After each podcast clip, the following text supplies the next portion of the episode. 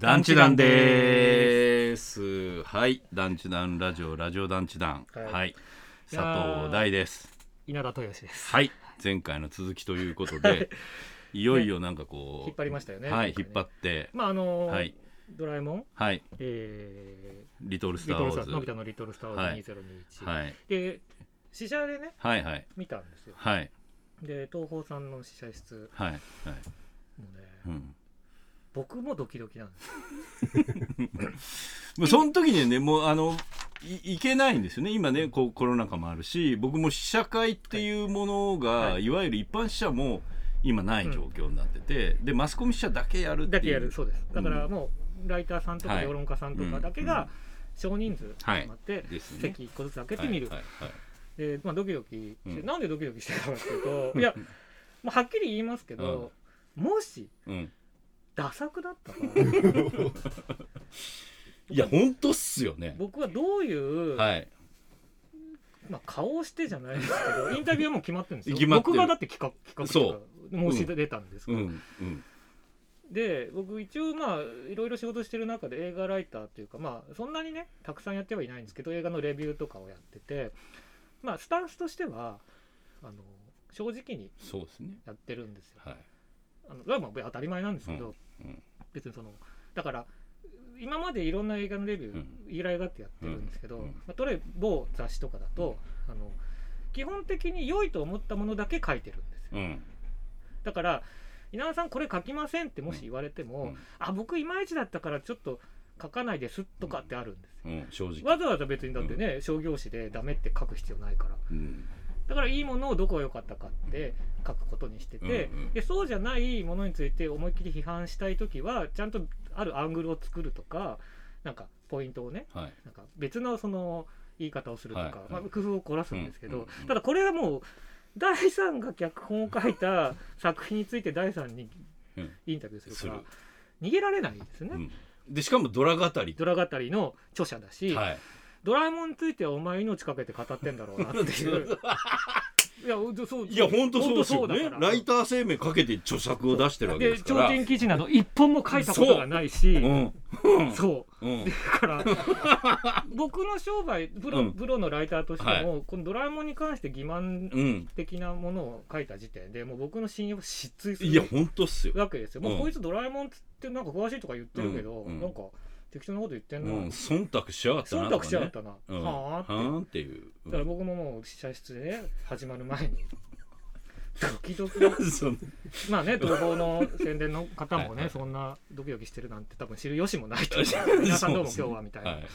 あの取材ご依頼ありがとうございます、うん。うん。始まってうん。あのね、うん。いいですか、はいもうここから僕あの後編に関して聞きに回りますから泣きましたね。いや泣くもいろいろあるから。いやいやあのすごい小学生みたいな言い方でうん。感動して泣きまおしやった！たであのー原作はもちろん何十回と読んでますよ、いやそりゃそうですよね。アニメも見てるし、うん。あの一本目のね。うん。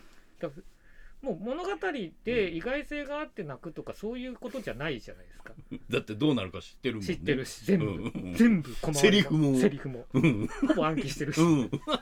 でうん。でもねなあの泣いて、うん。でなんていうんですかねあのうん。この大長編の中で、うん。まあ後でちょっと言いますけど、はい。一番レギュラーメンバーの中で活躍しない人が一人いるんですよ、うんうんスネ夫なんですよ、うん。でスネ夫を活躍させるって非常に難しくて作劇上。ね。まあご存知のようにずるい。はい。ねあのこっすいというかはい。ずるいというか、はいはい立場で。う、ん。でジャイアンはそのねわんぱくだけど、はい。時々男らしい。映画ジャイアンとか映画ジャイアン綺麗なジャイアンとかはい。いろんな言い方してますよるし、うん。でのび太はのび太で弱いけど時々頑張るし。いやもう本でずかちゃんはちゃんとその、あのポジションでしかできないうん。役割をうん。ちゃんと果たすんだけど、うん。スネ夫だけちょっと活躍しどころがないっていうのが、うん。まあ、大長編ドラえもんではなかなか難しいところなんですよ。そうですね。それで、うん。その中で、うん。えっと過去の大長編で原作でいうと、一番スネ夫が活躍するのがこのうん「リトル・ストアウス」だと僕は思ってるんですけれども、はい、スネ夫のそのラジコン技術みたいな部分が一番生かされるんだけど、うん。そこをちゃんと そこをちゃんとこうなんていうんですか大事にして膨らまして、うん。うん。うん。うん。あのー一番いいツボとして持ってきてくれて、まあ、細かくは言わないけど、はい。はいスネ夫のシーンが増えてるんですよ。そうですね。はい。原作より、うんうんうん。だからまあこんなこと釈迦に説法なんですけど、うん。藤子先生好きのね、うん大さん。には、うん。いや分かってんな。すいません上から目線いやもうだからど今今日会ってんの。僕ドラガタリの著者と会ってるから今。いやいやいや。あの、あの、団地団のバンドメンバー大なりドラ語り著者だから。でだからまずもうん。うスネ夫をうん。大事にはい。分かっててそこ、はい。うん。だから音楽楽曲のアレンジで言うと、うん。ね分かんないですけど、うん。ベースラインがかっこいいなっていう曲で、うん。ベースラインのレベルだけすごい上げて、うん。ベースラインを一番前に持ってきたら、うん。あこいつベースがすごいって分かってんなって話じゃないですか、うん。まあ、そういうことだと思って、うん。それはまずもうあもうっていうのと、あとねリメイクで一番地雷なのが、うん。新キャラなんですよ。わかる。ね。うん。もうこれも盛り説法ですけど。完成してる物語に全く新しいキャラクターを も恐れ多くも登場させて何の権利があって。何の権利があって。もともと完成してるのに馴染ませようとするってそのうん。えー？え出来上がってるうん。料理うにん。え別の材料を後で入れるんすかって話ですうん。うん。いやもう完成してますけど。そうですよね。ね第3がねやっちゃったんですよ。そう。そのね。えっとまあゲストキャラの宇宙人のパピ君っていう。はいはいはい。少年なのに大統領って男の子が出てくるんですけど、はいうんそで原作はまあパピ君はい。とまあお月のお供の犬とかもいるんだけど、うんこれね なんかなんと、うんうんパピ君のお姉ちゃんを出してきた、うんそうそ。ピーナっていうう、うん、ピーナちゃん。新キャラうん、新キャラ。え大丈夫ですか？いや大丈夫ですかでしょ、はいはい。そうですよね。ねですよね大丈夫ですかしかもですよね。はい。なんかそのうん。ちょっと賑やかしで増やしたとかね。うん。あのなんていうんですか？このタレント売りたいから。出た女優枠でしょ。女優枠みたいに 1個追加しました。ではなくて、うん。いやかなり重要なはいはい。ポジション、はい。まあこれ声優さんは、うん。あの松尾松岡茉優さんだはいはい。やってて、うんすごい良かったんですけど、まあ、入れてきて、はい。えこれ大丈夫？動かせる？みたいな。えすごい上から見てもういい。今日は今日はもう全然。すいません本当すい。ません、はいはい。ねそういうことを喋るための場だからここ。たらね、うん。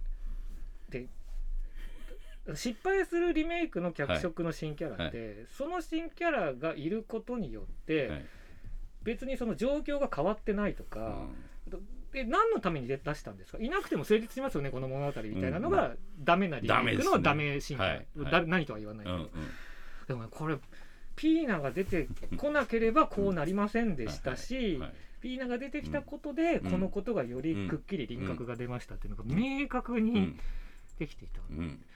でこれあんまりストーリーの話してもしょうがないと思うんで、うんうんこういう話しますけど、うん。すごいあの脚色、まあ、脚色ですよね、うんとしては大成功の部類に入るのではないかとこれ公平に思います、でこれがただそのライター生命かけて言ってるんですよね。うん。うん。でこれがあの欺瞞じゃないことは 別に僕のドラ語りの書を読んでいただいた上で、他の作品を見た上で、うん。これ見てもらえれば、うん。あそうだねって思います、なるほど。そこはあの心強い。はい。うん。ドラ語りぜひ買ってください。そういう でで、うん。そう。ではい。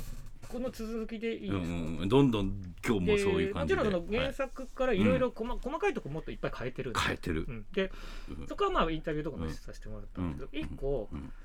あのーいいですか？あえて言うと、はい。は い僕が「リトル・スター・ウォーズ」の中うんですごく好きだったはい。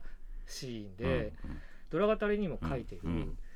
えーシーンがなくなってるんですよ。はい。まあ、言うとうん。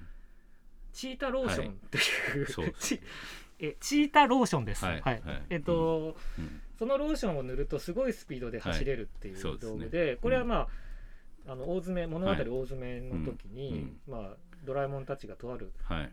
場所に行はい。って、はい。で敵に見つからないようにすごい潜入する潜入するってはいいう、はい。すんごい緊張感のあるうん。シーンで、うん。もう本当なんていうんですか映画でいうとレジスタンスものみたいな、はい、そうです。まさにレジスタンスに独裁者に見つからないようにアジトに向かうっていう、うん。うん。で僕そのシーン大好きででそれドラ語に書いたんですよあ、書いてあった。なんで書いたかっていうと、そのドラえもんの映画で名作と言われるものってすごい恐怖が描かれてるんはいはいですよ。神セブンは大体全部そうなんですけど、うんうんうんその素晴らしい恐怖があの本気の恐怖が描かれてるんですね。はいはいでそれはもうど子供が見たら夢で見ちゃう。うんうん確かリトル・スター・ウォーズで言うとそこがそうだったんにですよ、僕にとっては。うん。うんここでその向こうの敵に見つかったら、うん。ドラえもんたち終わるんですよ。はい。マジでうん。やばい状況なんですよね。うん。でも孤立無縁になるし、はいはいはい。っていう時にそのチータローションを使って、うん。えーまあ、アジトに向かうんだけど、うんまああのいろんな都合上カットされてて、うん。でそれを僕見た時にうわ俺の好きな俺の好きな道具とシーンが。そうか。でも確かにこのシーンなくても全然物語あれだもん進むもんなとか、うん。まあ、それは後でインタビューではい聞きしたんですけど、はい。って思ってた。ら、うん。あのねで、うん。そうするとさその、うん。名作の条件たる恐怖がはい。僕の中ではなくなってしまうじゃないですか。そうで困ったなと。うん。もうその段階でねうん。今半分ぐらいまで見ましたね。そしたらそ そしたら、うんその後に、うん。えらいトラウマ恐怖のシーンが新しく追加されてたんですよ。はい。これ言っうん。あれもういい。もうだ大丈夫です大丈夫ですか？はい言ってください。はい。えっといろいろ状況があって、はいはいはい。えっと、うん。まあみんな捕まっちゃうんですよ。そうです。これは原作でもそうなんはい。でで、うん。のび太だけが、うんうんういいでんすかこれ？うんうん。のび太だけがうん。偶然逃げられるんですよ。うんそのはいそうです。敵から。うん。でのび太以外全員、うん。えっと、動けないか捕まってるかみたいな状態うですよね。ん。うん。そしたらねでのび太がうん。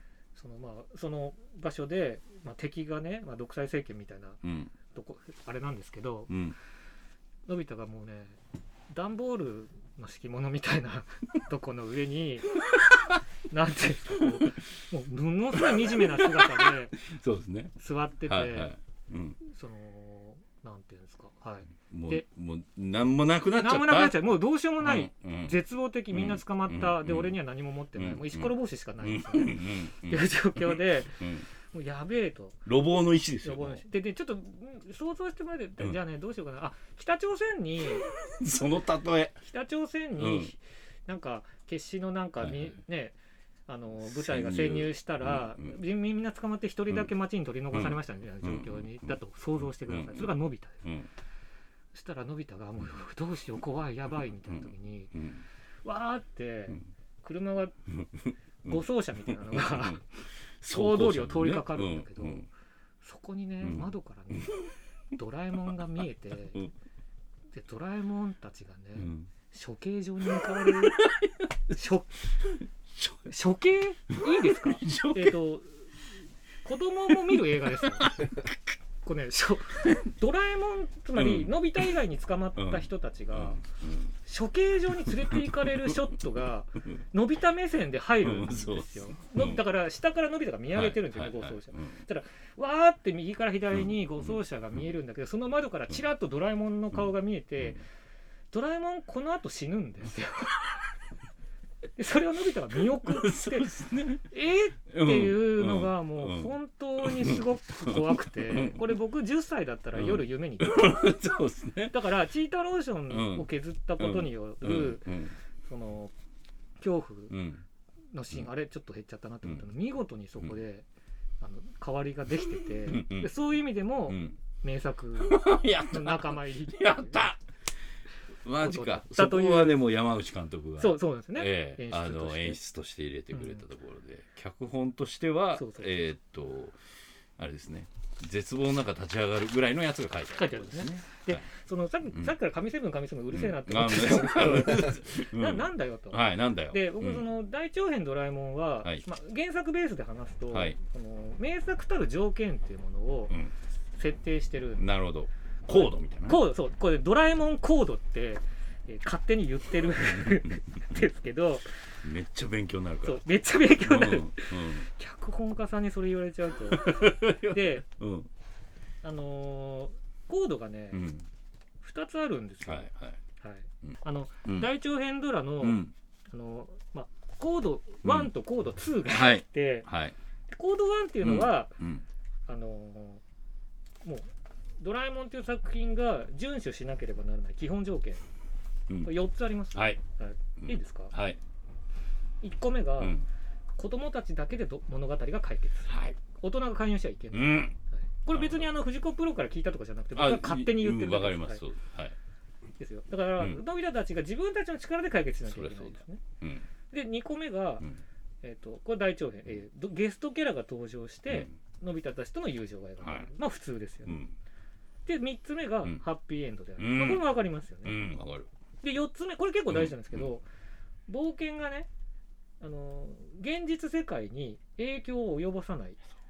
つまり冒険が終わった後現実世界が改変されててはいけない、いけない。はい。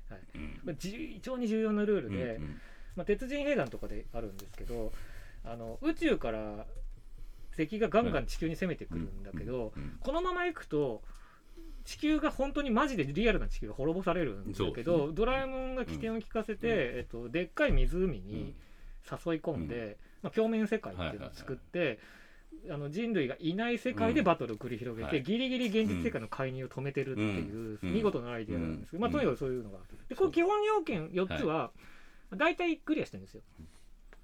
もう一個なそれコード2、うん。はい。うんドラえもんコード2、うん。はいつでこれはあの、うん5個あって、これが難しいこれ難しい。これねこれは基本じゃなくて そうむしろねさっきのやつはまあやる。やるでしょ、うん。誰でも、うん。誰でもっていうか誰でもっていうかまあうんこれまあ基本。うん。だから傑作の5要件っていうのがあって、はい。うんコード2はい。これね、うん。いいですか、はい。で神セブンはうん。基本この5つのうち、うん。少なくとも4つをクリアしてる。なるほどなるほど。でまずはい1個目が、うん静香とうん。ジャイアンとうん。スネ夫にうん。取り替えの効かない役割が与えられている。重要。これ重要。でこれは多分脚本としてのね、基本理論としてもそうだと思う。チームがいたら、うん。全員に役割がなきゃいけないんですよね。で結構できてないヒーローものとかって多くて確かまあアメコミヒーローとかだとね、なんかえこいついなくても勝てるんじゃないみたいなとこあるじゃないですか。によくそれで炎上しちゃう場合がよくあるじゃないですか。ねでそれがドラえもんだとドラえもんは道具係だしのび太は主人公だしいいんですよ。うん。でさっき言ったみさっき言った前回か、あのすあ今回だ。うん。でジャイアンもまあまあまあ動かしやすい。でうん。静香も役割与えられやすいけど、スネ夫が難しい、うん。難しい。だけど「リトル・スター・ウォーズ」はちゃんとスネ夫に役割を与えてるししろね。リメイクでも元がね元が。ね。でリメイクでもそこをちゃんと分かってるから、スネ夫にすごい役割。をものすごい足してる。出してる。でこれクリア。うんなるほど。やった。で次がうんコード2、うん。ドラえもんの万能性が制限される。うん。これはねあの、うん。まあ、ファンの間ではいわゆる道具封じと呼ばはいれるはい。技で、はい。そうですね。結局あのドラえもん全部万能道具持ってるんで、何でも解決できちゃう。よく言われちゃうやつですよね。だからうんなんか窮地に陥ってたけどあれ使えばよくねとかそう。すぐ僕みたいな人が言う、そう。うるせえっていう。そういうファンが一番うぜえってなんですけど。僕の口からは言えないからヘラヘラしちゃうけど。うん。そうそうねじゃないですか。うだから、うんその基本の道具しか知らない人はいやむそうだよねって思うんだけど、うん。あらゆる道具が頭に入ってるう。ん人にとっては、うん。どこでもドアがまかなかったらどこでも窓っていうのあったじゃん。とかそうそうそう。そそうくだらないこと言い始める。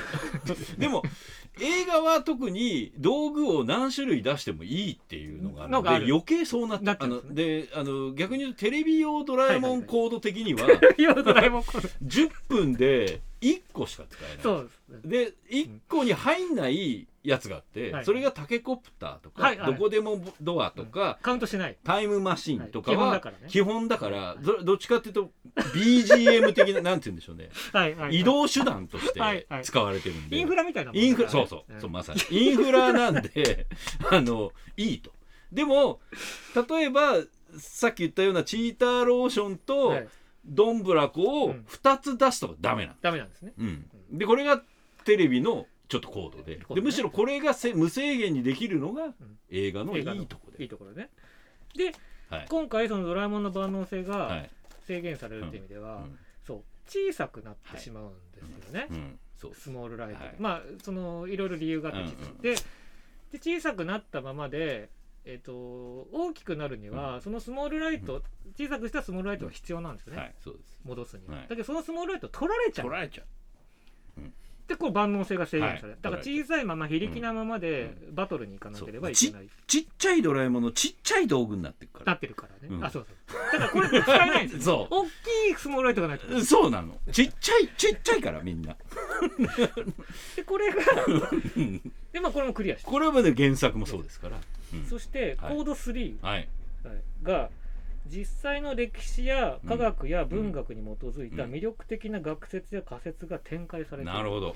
これね藤子先生の本当素晴らしいところで、まあ、例えばのび太の恐竜だったら当時の,、うん。あの恐竜のねそうですね。進化のはいはいはい。理理論とか、うんうんうん。まあ、海底岩礁だったら海の知識とか、はい。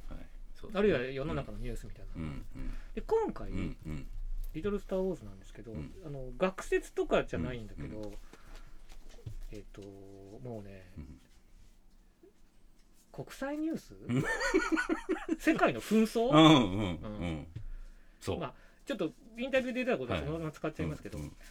アラブの春、みたいなうんうん。状況が展開するうんんですよ。でもこれ足してないですから俺。出してない。うん。原作はそうなんですそう。でもちろん原作の1980年アラブの春はないんだけど、うん。あのやっぱりその独裁国家であるとか、革命で荒れているところとか、うんそういう世界のどこかの国みたいなのをイメージさせるような、あのディストピアがはい。描かれてて、はい。もうこれ完全にコード3の実際の歴史。でこういう歴史を繰り返してはいけませんよみたいなうん。継承でもあるし、うん。まあ、その時時期のうん。ワールドニュース、NHK つけたらやってるみたいな紛争、うん。それをちゃんと子供向けにうん。アレンジして本質を損ねるとこなく入れてるってうん。もう素晴らしうん。いうん。ですよ。うん。で、うん。えっと、でコード4うん。いいですかこれ。あ最終局面を解決する道具は、おなじみの道具もしくはうん。道具に頼らない。それ。これいわゆるねあの脚本でやってはいけない、デウス・エクス・マキナという、機械仕掛けの神って呼ばれる、うん。つまりそこまで伏線としても出てきてない、うん。一切紹介もされてない、言及されてない、必殺の道具とかうん何かガジェットとかみたいなのを最後の最終局面で使って解決しましたっていうのはなしなんだなし。だからうん。ドラえもんの道具を最後で最後にその道具を必殺技にするんだったら、うん。先に出しとかなきゃあそうです。うん。でこれに関してもまあ言いませんけど、うん。クリアしてますよね、はい、この原作も原作通りなんですね、はい。そうなんですただあれを原作通りにやるかどうかはめっちゃね悩んだ。悩んだ。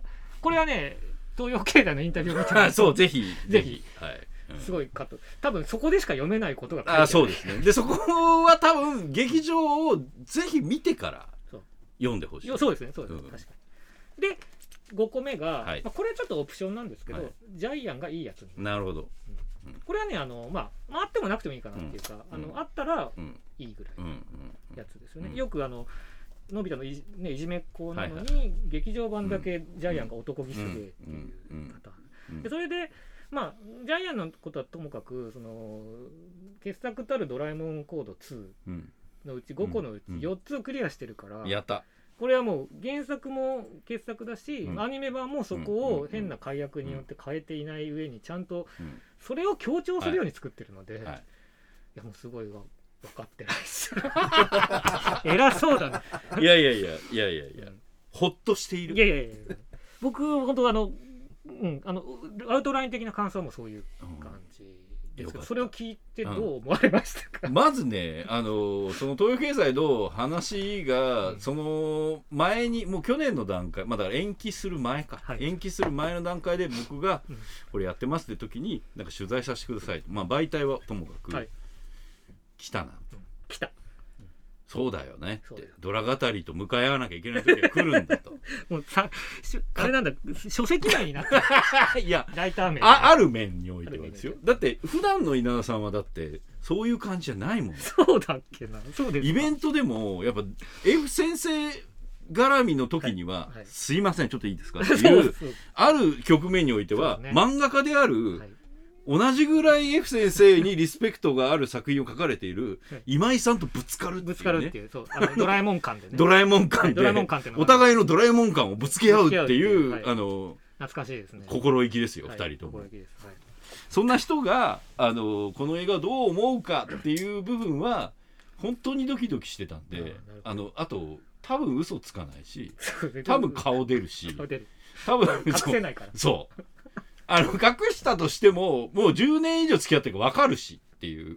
そうですね。だって団地団の時だってそのなんだろう100%エンジンかかってないトークの時は一旦引くじゃないですか。行きます行きます。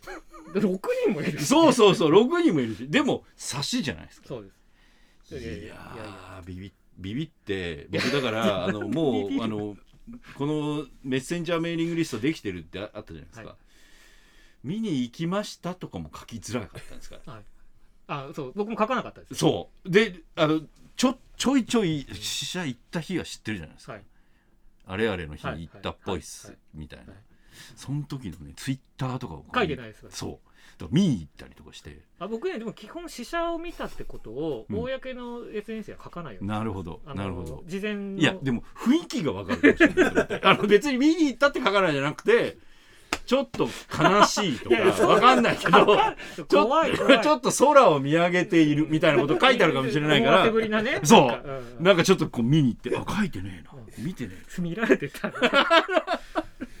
ここでいやもちろん団地団メッセンジャーグループできてえたから、うんあダイさん見ましたよ、うん。来週よろしくお願いします。って書いたっていいけど、うんいい僕はやっぱりねあのこれ書かない方がいい。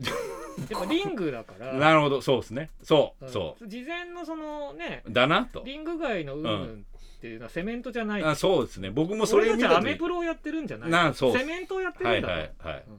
から僕もそう思いました。はい。だから一言だけ礼儀として明日よろしくお願いしますだけっていう。じゃあ僕たちあのスネ夫としかあ書いてなかったですね。うん なんだなんだ？どっちなんだ？どうなんだ？どういうことなんだ？どういうことなんだ？足し上がったなのかとか こういろいろでもそれはもうあのボクサーでいうところのその、ん。明日どうすか？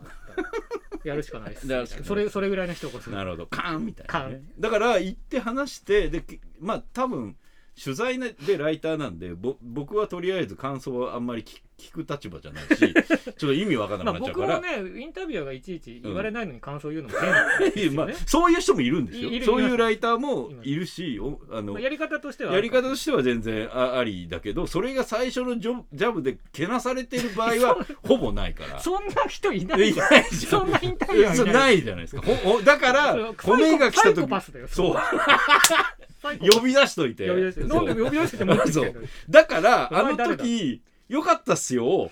話半分なんですよ。ああそうか。わかります？わかります。うん。わかりますわかります。あの最初の一言のライターのそよかったっす。うそう、うん、そうそう。そまあまうであと泣きましたとかも、もう慣用句だからそれ。あ あのねうん。あの、うん。そういうあのほら集団で取材する時あるじゃないですか、うん。あるある。ライターはい各媒体はいあります囲みとか、はいはいすごい聞きます、うん。僕は言わないんですけど、うわーって置きに行くはいはい。一言、いうん。やもう本当感動してみたいな、うんそう。うんバカかなって。意味が別にそう。そういらないよね。いうん、いらない。その感想いらないっていう。だから別にあの感想発表会じゃないしって思ういや本当に主人公のなんとかさんに感情移入して、いやもう本当に。それうん。仮想的いるな。うん。いや いやいやうんそうなこの人何いやもうあのごめんあの全体で30分決まってるからやめてくんないってすごい僕は思うんですそうですよね。ん。だから5秒で終わってほしいんですだから僕も最初のそういう感想を東洋経済の取材を新鋭でしてる時、はい。話半分。話は感想の、感想に関して。ででそれはう深く聞けないしその場で。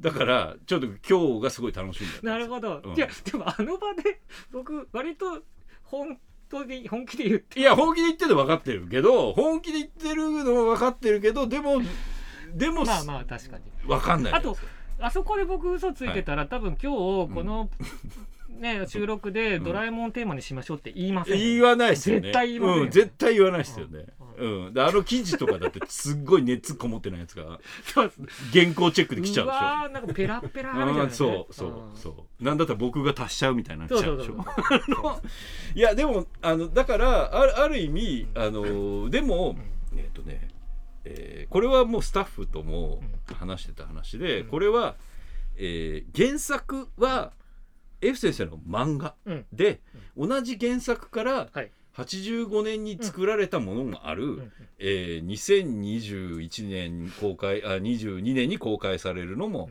あるっていうでこの間は結構時間空いてて、ん。その間に起こった出来事があるっていう人たちが見るし、うん。えー、なんだったら前の見たことない人が見るのを前提として、はいえー新しい、えー原作もののん作品を作るっていう気持ちで作ろうっていうのが一番大きかったですね。なるうん。あのーそれでね。うん、どうぞどうぞ。さっきから神セブン神セブンって言ってて、その神セブンって本当に最初の7本のことを僕指してるうんんですよ、、そうですね。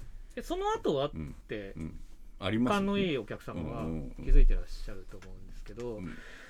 あのこれ本ドラガトレではっきり言ってるんですけど、うんやっぱりちょっとその神セブン以降うんちょっとずつん。神セブンほどは面白くなくなっていったと僕はうん個人的には思ってるんですよね。でうんなんでだろうって思いろいろ考えて、一個そのまず藤子先生ってさうん、長編得意なのかな、そうですね。うん。で、結論から言うと僕の見解は短編の方が得意だと思うんですよ。あのどう考えても今までのうん。作品の中で、えーっと短編じゃないもの、うん。まあだから「ドラえもん」も言っちゃえば短編の集合体だし、パーマもそうだし、はい。大きいストーリーはあるけど、うん。まみちゃんにしても、うん。やっぱり格話ものだし。そうです格好です。だからちゃんとした意味でのその大河ドラマ的な流れのものって、まあ実は僕 A 先生ね。そうそう A 先生なんです。そう。そうなんです。うん。でこれは別にあの得意じゃないからうんぬんってことじゃなくて、うん。単純にもう短編の名手だと僕は思ってて、はい、でほん本当ドラえもんとかね10ページとかの、すごいですよ。10ページですよ。見開き5回で、うん。5回分の見開きだけで起承転結をつける、あの神業的な構成力ってうん。もう半端ないと思ってて、それドラえもんに限らずうん。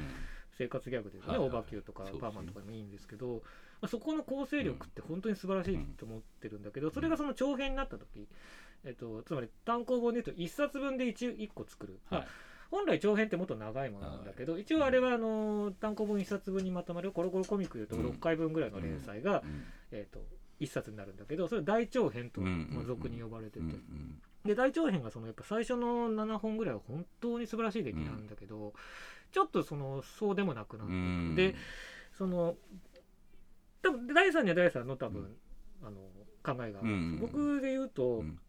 あのねあのまず A 先生自身がね長編が得意じゃないって認めてるんですよ。あ F 先生が。F 先生自身が。うんうん。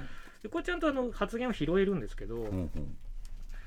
あのそれはインタビューとかで言ってるんですか？インタビューとかで言ってます。まず、え1990あ違った。えうん。あのまず最初にその1本目の映画「のび太の恐竜」ってあれもともとは長編じゃないんですよね、中編というかぐらい。普段のドラえもんよりちょっと長長いいやつ、うん。少年サンデーかな確か、うんそうですよね。でそれを長編にしてくださいってうん。あの新鋭動画の前の社長元社長の、まあ、楠部三吉郎さんが、うん。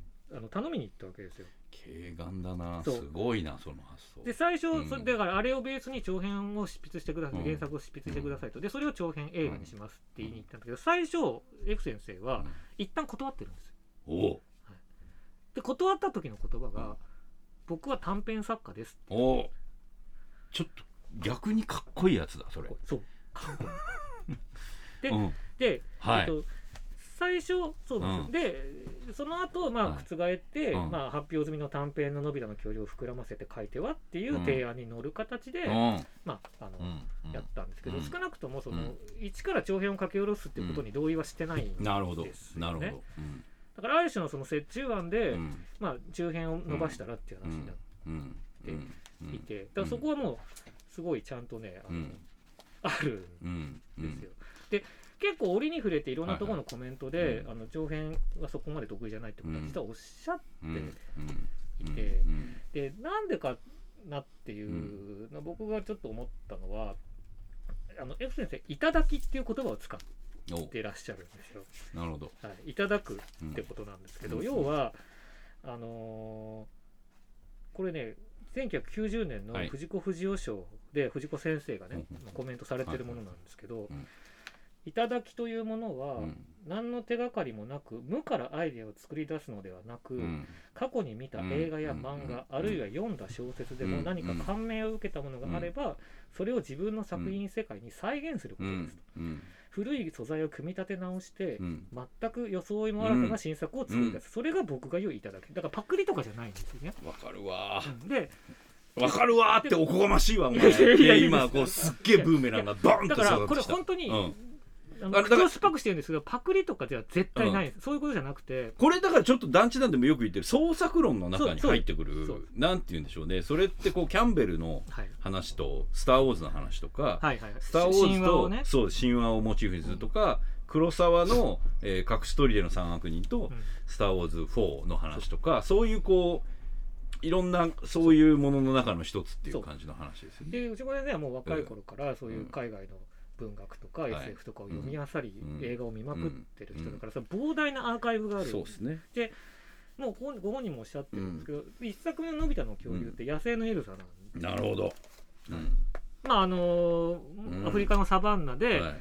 ライオンの赤ちゃんを引き取った夫うん。婦が、ライオンの幸せのために野生に戻すっていう、まあ、まさにのび太の恐竜でピースケっていう恐竜を引き取ってのび太が返すっていう話なんだけど、まあこれを頂きの元ネタだってことは認めてます、うん。言ってます。うん。で2作目の「のび太の宇宙開拓史」うん。まあ、これも F 先生お気に入りのうん。西部劇の「シェーンうん」とか、うん。まあ、ブリガドーンとかを開拓史言うぐらいですからね。まあそれもそうなんですよ、うん。でちなみにあの、うん。敵の名前うが、えっとなんだっけ。あギラーミン。うん。ジョン・ギラーミンっていう監督のギラーミンにつけてるんだけど、まあとにかく頂きが、はい。でそういうその過去に見た膨大なアーカイブの頂きを、多分最初の7作ぐらいで使い果たした。なるほど。なるほど。でそれはもうた長編が得意じゃないから、うん。頂きっていう手法によって見事なうん。長編を作っていったんだけど、やっぱりだんだんその一から大河を作るっていうのはもともと得意ではない、うん。まあ、これ僕の勝手な、解釈です。でやっぱりちょっとずつまあ切れてきた。んじゃないかなと、うん。それは別にあの先生の才能がうんぬんっていう話をしてるんじゃなくて、うん。やっぱりもともとご本人も分かってるように、うん。うん。あの短編の名手なんだうん。うん。うん。っていうことじゃないかと思いだから、うん。その神セブン以降少しずつ、うん。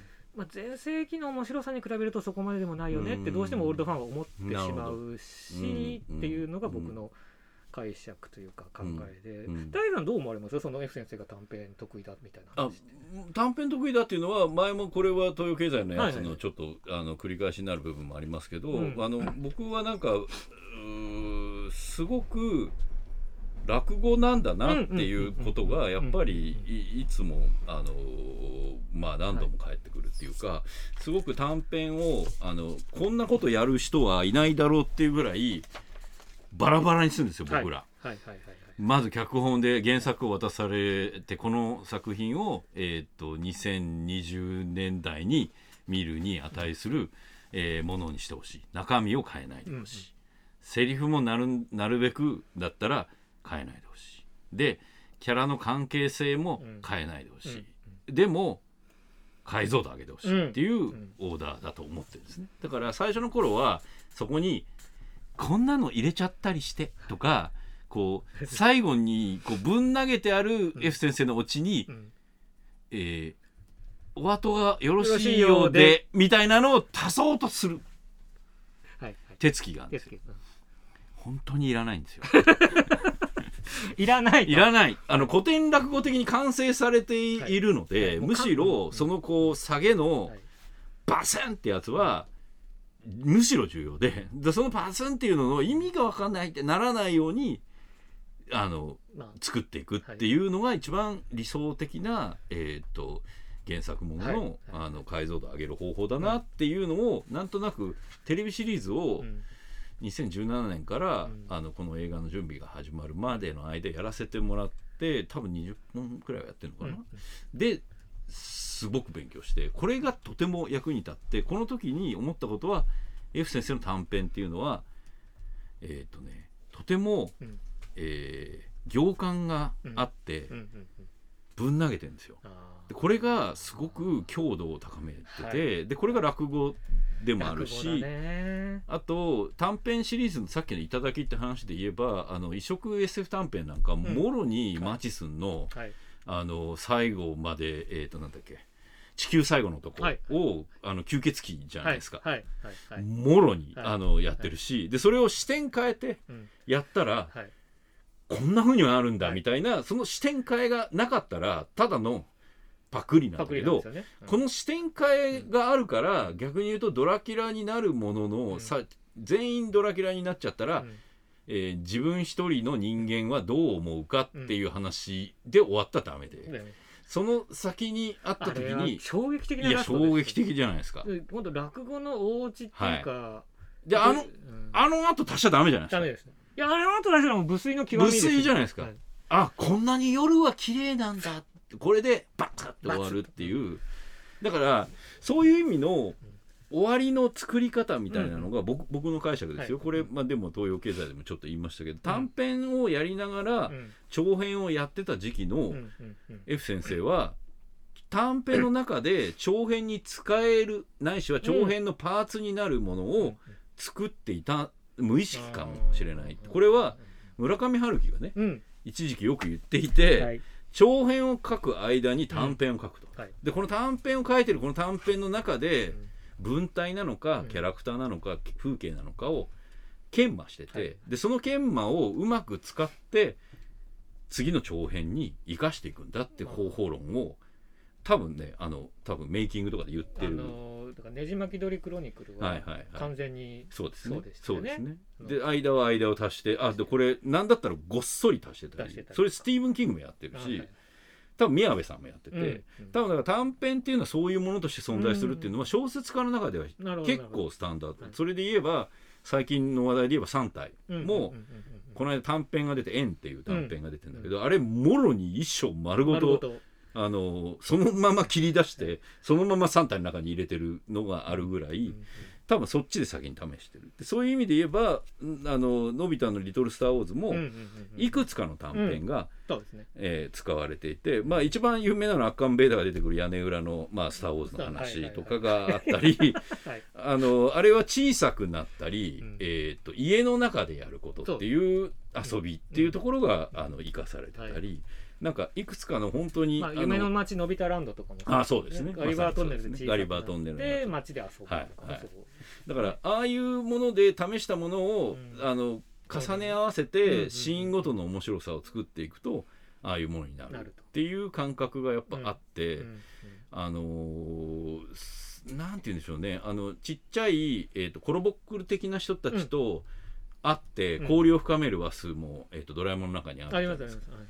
えっ、とねひ秘境の里かなんかに行くやつ。ドンジャラ村のホイとかあそうかなそうそうそう。ああれの構造自体はもうピリカとピシアああのピリカ星とのそういう部分っていうところがあったり、うんね。だから多分長編をやるときに同時に短編の連載をどの程度やってるかわからないですけど、えー、と学年誌で言えば1年からはい6年まはいでバーッと違うストーリーで流してた時に、あの結果論として、はい。村上春樹やうん。スティーブン・キングとうん。同じ現象が先生の筆で起こって起こっていたんじゃないか。でこれはちょっとん。タイムパトロール本で、うん。えーっとのび太の恐竜にうん。似たシチュエーションが来るターンがあってタイムパトロール特に劇場版ですね、はい。その劇場版とかでタイムパトロールと密漁者の話が出てくる部分とかは TP の方でかあっちが先か。一回やってるんですよ。ねうん。だからああれはもしかしたら柴山さんたちかもしれないけど、なんかそういうリンクみたいなのっていうのは常に意識されててご存命の時代からも、うんうんうん。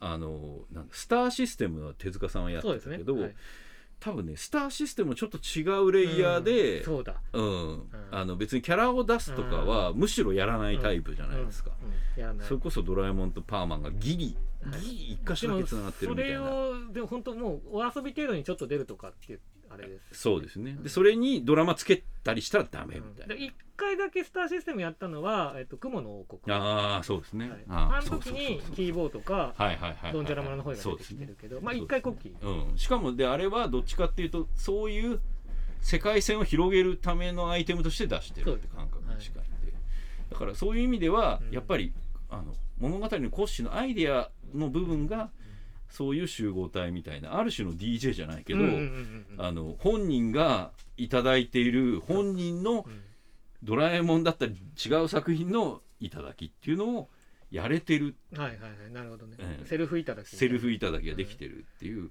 それ手つきとも言うかもしれない。それは僕自身も多分うん。知らないうちにやってる手つきで。だからそれがだんだんまあまあできなくなっていくというか、そのそれは体力的かもしれないし環境的かそもしれないし。の短編連載が減っていくんですよね、そうですね。一時期から、はいはい。そうなんですよ。うん。長編だけ書かれるよそう大長編だけを年一で書くっていう時期にある時期ぐらいからなっていて、で全盛期はね藤子先生ってあの有名な話ですけど、小学6年生小学1年生から6年生までの雑誌に、12年生向けのドラえもんとうん。34年生向けのドラえもんと56年生向けのドラえもんを同時にそう。なんだったら同じストーリーを テイスト変えて変えてオチ変えてるんですよね。同じあの道具のやつとかでその読者レベルで合わせはい。てそうですね。変えているっていう、ん。でそれをこなしてた超人的な時期は多分その短編で、うん。今でいうところのうん。短編で鳴らしてうん。試して、はい。でそれを長編に組み込むはいってい。うことができたうん。うん。うん。ですけどっていう、なんか漫才師とかがねそのネタをさその m 1用に仕上げるネタを自分の単独ライブで最初下ろして反応を見て、はい。で磨き上げてって仕上げていくみたいなうんのとかもあると思う、うん。あるそのまあ比較対象はないけど m 1の漫才だけを1年間練習し続けた m 1の漫才といろん。な番組でトークしたりいろん。なライブ出たり、いろん。なシチュエーションで磨かれた後に m 1用のネタ作ったのどっちの方が深みがありますかみたいな話かなと思う。なんかだこっちだとスポーツみたいになってるんですよ、うん、そうですね。あの、前者ね。うん、前者だと。どっちかっていうとスポーツのようにうん。みソリッドにしていくって。こっちはどっちかっていうともうちょっとうん。外に向いてる。向いてるんですよね。うん。だからまあどっちも良さはあると思うんですけどでそれが藤子先生の短編で言うとね長編が得意な大河ドラマを一から作るのが得意な、ふ筆が得意な人は別にその前者であってもいいんだけど、どっちかっていうと先生の手つきはそうじゃないから、うん。やっぱり短編を常にあの書き続けた上で長編も書くっていう、うん。まあ、非常に大変なことなんですよ。うんうんうんそうでなくなった時期以降がもしかしたら、ちょっと長編の制裁を書いて、うん。きたのかなと。まあ個人的にはうん。感じる。それはなんとなくわかるそれで言うと第3も、うん。あのテレビシリーズの短編を書きながら、今回あ 長編をあつまりうん。村上春樹うんうん。や藤子先生と同じことをうんうん。やったっていうああなるほど。こと、うん、だから あのあのそうそう。脚本家あるあるで言えば、うん。シリーズ構成をやる、シリーズ構成っていうのはアニメの脚本家でいう、ん。えー、と脚本家が5人とか6人いた時の脚本監督みたいなポジションなんですけど、うん。そういうものをやる段になると、うん格話の脚本の仕事が来なくなるんですよ。ああなるほど。単純に。うん。それは、えー、とキャリア的にもそうだし、えー、となんだ制作たちが、うん。あの人に格話の脚本を頼むのはとかシリーズ構成の人がだんだん年下になってくるとああの、うん、その格話で呼ぶやつが年上だったりキャリアオーバーしてる人だと、やりづれえなっって。あの僕も思うあ、し、うん。うがない思われてもしょうがないっていう感じがあるんでただシリーズ構成やってると、ん。えっ、とね本当にさっきの話に近い格話のキレを試せてないからあの逆にこうなんだ体系的に見れたり、うん。人のも人のものっていうか人の脚本に対しての意見が的確化したとしても自分の脚本にそれが、えー、100%反映できなくなってくるっていう感覚はあるから、うん僕自身もやっぱその映画が最近映画すごい続いてますけど、でもやっぱテレビシリーズの短編はあ短編じゃない格話はすごいやりたいしであと「ドラえもん」みたいなタイプのうん。えー、と1話完結っていうのは、実はすごいスキルがいるのであれでオリジナルをやれるターンが一番幸せでで、まあ、最近で言えば渡辺慎一郎監督って多はい。分そういうタイプで、はいはい。あのえ違うタイプの作品ももちろんやってますけど、でもあのビバップチャンプルダンディって僕が関わらせていただいた作品に関してはキャラクターは決まってるけど1話完結で、うん。その1話で隣のマスどれだけぶっ飛ばせるかみたいなあれで学んだことが「ドラえもん」でも生きてるし今回の、えー映画の中でもそういう視点から、ここが必要とかここが必要じゃないとかいうのを監督と話す時にとてもなんか物差しにはなってたなって。だからまさに、えー、と集団作業なのでうん。あのそういうところが、えー、とできてる脚本家だから、うんえー、とそういうことができるのかな。だからあの小説家のタイプの人の脚本,、脚本家で小説できる人とかあと逆小説家で脚本書く人とか、あといわゆる長編が得意な、はい。えー脚本家たちとは多分視点が違うかなって気はしますね。ねこれまああとね5時間ぐらい喋ってもいいんですけど さすがにちょっとねあのはい。区切りをつけた方がいいと思うんでうんうん。強引につけていいですか？うん、あの好きな道具？あまた言う。これすいません。インタビューでもかぶってるんですけうどん、僕先に言っていいですか？はいどうぞ。あのあとちょっと道具に関して1個だけ注意があって、うんアニメでは秘密道具って言ってるんですけど、えー原作では道具。です。ここ重要です、はい。だから道具って言わせてください。一番好きなドラえもんの道具。が何かというと、僕あのハッピープロムナードっていう、まあご存知ない方が多いかもしれないです、そうですね。僕もちょっと一瞬ピンとここない。あのね敷物みたいなうん。道具で、うん。短いなんていうんですかレッドカーペットじゃないけど、敷物で、まああのープロムナードだから横に並木がついてる、はいでそこをこっちこっちから向こうに歩くと、えー気分が上がるっていう ハッピーになるっていうなるほど。もう現代人に一番必要な。道具で玄関に玄関に欲しい欲しいですね。まあ大さんご存知だと思うんですけど、ドラえもんってね結構ケミカルドラッグよく使うんですよ そうですね。初期初期ね初期ね。うん、あの飲むと、はい。なんかなんかいろいろなんか心が改変されるみたいな、結構やばい。これほとんどもう紅葉としてはあれだよねみたいなのがあるんですけどそんな中で割と健全な確かに。通るだけで気分が上がる、うんうん。でこれオチがはい。あの この道具の回が、うオチが間違って逆から歩いて鬱になる、うん。のび太もママもドラえもんも全員鬱になって終わるっていう。うん割といいっすね。さすが F 先生のキレって素晴らしいのね、笑うとこでいいっすか、うん、そう。なんか、うん。気になりますもんね。3人ともしょげて下向いてて。いやいや藤子先生って言うてでも素晴らしい、うん。僕が一番欲しいですよ、はいはいはい。あの本当玄関に置いておきたい。ああ、いいっすよね。大さ僕でもこの間も言ったのと同じこと言っていいですか、はい僕だから自分がやりたいのはやっぱポータブル国会なんですそよう。これはね、え。これねこういうアプローチがあるんだっていうのと あとさっきの話に違う。さ最後みんなうなだれて終わっていいんですかで言えばこれちょっとはポータル国会が何かをちょっとあなるほど。はいはいはい、うん。あのちっちゃい国会議事堂みたいなミニチュアみたいな。ミニチュアみたいなんで、うん。そこに、うん。えっ、と法案を入れる口がついてて,、法案ですよ。そうその法案にうん。自分勝手な、うん。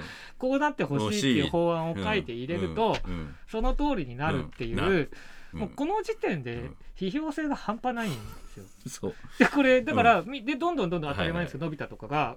うん、こうあのお母さんにこうだとかジャイアンにこうだとかいうのをあとお菓子はこうだとかそういうの勝手なものを入れる。うん。これうね、んうんそう。こっちどうなるんだろう、って。なりますよね。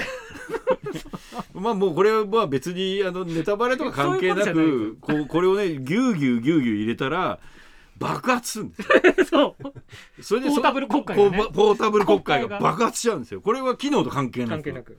爆発した時にこう解散って書いてある。擬音。そう。擬音でね。そう。爆発の音が解散ってカタカナでね。そいいですか？これ。ドラえも、う。うん。んうん。基本小学生が読む。漫画なんですけど、まあ当時連載当時ね、いろいろあったと思うんですよ。国会紛糾とか。多分ねこれバカ野郎解解散散だと思うの時期だと思う。ん。ですよね。で結構ドラえもんってそういう、ちょいちょいあのー田中角栄の時はに賄賂のネタ使ったりとか。すげえ面白いことをそ賄賂っていうう。のがあってね、うん。あ。そう。だからちょちょっと黒いんですすよね。げえなって思うんですけど、いやそれダイレクトだよそうそうそう。でこういうほら、うん。風刺的側面とか、最後のうん。こうもうなんていうんですか。いあの、まあ、立川談志でいうとこのイリュージョン、イリュージョンでしょ。これ完全イリュージョン。落語なんですよ。うん落語ですよね。で立川談志曰く言うとこのイリュージョンだったり、まあそののび太っていう不完全な人間をとことん描き続けるっていう、まあこれ業の皇帝ってこれも立川談志の有名な言葉。ですけど、それも落語なんです、はい。だからやっぱ落語なんだと。そう。そう思います。F 先生は、はい、でそれを、えー、と今のテレビでは吸収できない時があってそれがそのお互い上げた道具のやつは そう。いうものだなと思って。テレビアニメではちょっと難しいかなという。でしかといって映画でやることでもないし。でもないですよね。だって落語だもん。だからドラえもん落語みたいなのが 落語家さんがやってくれてであの枕あってうん。で最近の国会をね、うん。どうでって言って「はいドラえもん!」みたいなとこから入って最後爆発して「解散!」っていうで「お後がよろしいようで」っていう感じのやったい。ですね。はい、じゃあやっぱ最後の一言は「はいはい、お後がよろしいようで」よろしいようで。